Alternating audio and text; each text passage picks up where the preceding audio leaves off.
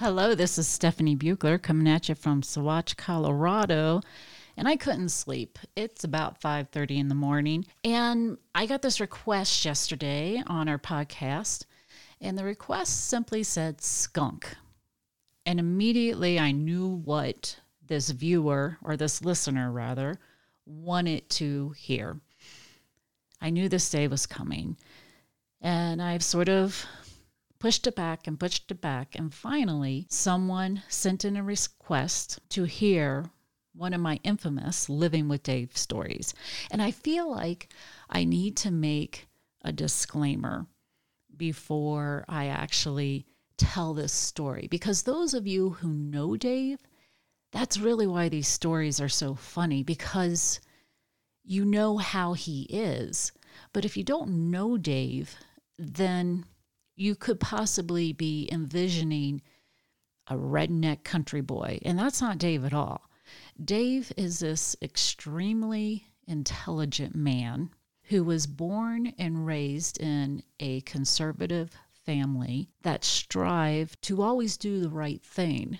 And so as a result, I am married to this man who has very good English, who is always trying to do the right thing. He wants to act properly in public. He doesn't want to make a scene. And he doesn't really present himself as this scatterbrained person that every once in a while he turns into. And so I've created this series on Facebook called Living with Dave, and it has a following. And now my Living with Dave fans have started to ask me to tell the Living with Dave stories in my podcast. So I'm going to start with this first story. It's referred to as the skunk story, and many folks, this is their favorite one. I don't know if I'll be able to do it justice vocally, but I'm going to give it a whirl. So let me start by saying that this actually happened in the summer of 2016. A year before, Dave and I had purchased a home in Colorado. He was living here full-time, and I was living here part-time. And about 5 months out of the year, I was going back to Kentucky to run our wedding business. And Dave was officially retired and bored, and when Dave gets bored, he gets into trouble. So one morning, I am sitting out on the deck at the cabin back in Kentucky, enjoying my tea, and I get a phone call from Dave. And during this time, when we were apart from each other, we would call literally 20 to 30 times a day because we missed each other so much. So the phone rings and I pick it up, and he asks me what I was doing, and I tell him, and he tells me that he is driving back from Moffat. And for those of you who don't live in the valley, Moffat's about 25 minutes away from Sawatch. And at the time, it was the closest place to get a cup of coffee. So he calls me and he tells me that he's driving back from Moffat. He went to get a mocha latte at the Mirage coffee shop. Very good coffee, by the way. And so he's driving and talking on the phone. And all of a sudden, he exclaims, skunk in the road. And I was like, what? He said, there's a dead skunk in the middle of the road. Oh, okay. That's interesting. He said, no. Cowboy Dave just yesterday was telling me how to make a skunk hat. And he said that they're really warm in the wintertime, so I'm going to make a skunk hat. Okay. So I have been married to this man long enough to know that he is the type of person, if you tell him no, that makes him more adamant to actually do it. So I play along. Oh, cool. And I hear him rummaging around behind his front seats, and I hear the sound of a plastic grocery bag, which I'm not too sure about, but all right, whatever. I'm not there, so I'm not being affected. And he goes over, and I hear him picking up the skunk, and he's breathing heavy, and wow, it doesn't even smell. This is great. I don't even have to worry about that. So he's like, yeah, this is my afternoon project. I'm going to go ahead and skin this skunk, and I am going to make a hat. It takes a while to make it because you have to cure it. And he's going on and on. And I hear him put the skunk in the back of the camper cab truck. And he gets back in the truck, and he continues down the road. And he continues to ask me about my day, like the skunk incident just didn't even happen. And about 30 seconds later, I hear him sniffing. Oh, what's that smell? That is awful. Is there another dead skunk around?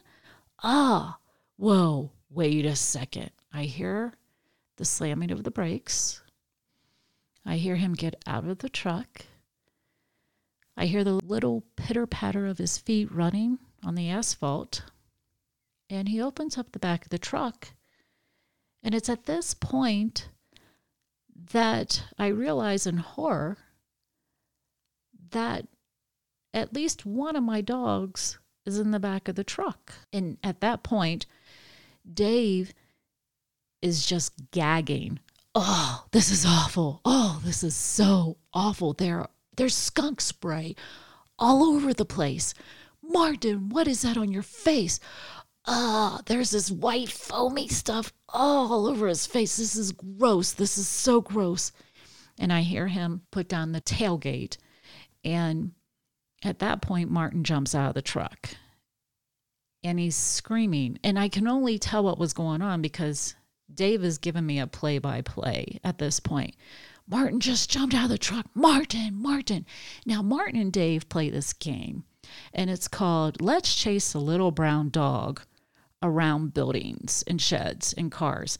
And so they're playing this game. Martin is running around and around and around the truck. Dave is chasing him and yelling and screaming. And then at that point, I hear him scream, Zoe, where are you going? Get back here. Get back here. And Zoe, evidently, is running around sniffing things, and Dave is screaming at her that the cows will kill her if she tries to chase them.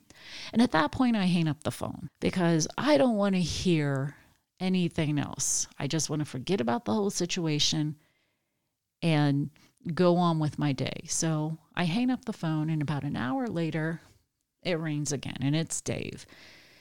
And I am tempted to not answer it. But I do, and he asks me how my morning's going, and I tell him, and I'm trying, I'm not going to bring up the skunk story, because I figure he will, and in plenty of time he'll do that, and he's not talking about the skunk story anymore. And finally, my curiosity got the best of me, and I asked him, so what about the skunk? And he replies, skunk? Skunk. I'm like, what do you mean, what skunk? The skunk that you put in the grocery bag and put in the back of the truck and Martin decided to eat. Oh, that skunk. Oh, I just threw him back out on the side of the road. It wasn't worth all the trouble, trust me. He said, oh my gosh, the truck cab smells really bad, by the way. Oh, okay. So for the next 2 weeks, every time I call Dave, I actually had to start calling him because he's not calling me anymore because he's busy. What is he busy doing? He's busy doing scientific research on the chemical compounds of skunk spray and what chemical compounds will neutralize the skunk spray compounds. And that is how we spent the next 2 weeks, him doing scientific research and me listening to all of his results. And when I got back about 2 months later, the back of the truck still smelled, including the front of the truck, actually, and Martin still smelled. Zoe was fine. She managed to stay away from the skunk spray.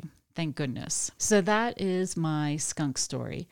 And I hope you guys enjoyed it. And I promise you, tell the turkey story. I've never written down the turkey story, but those of you who have heard it have begged me to.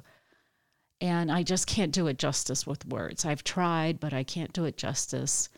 And I think that I will actually try to write it, or not write it down, but actually try to have a podcast on the turkey story. The turkey incident is what it's known as.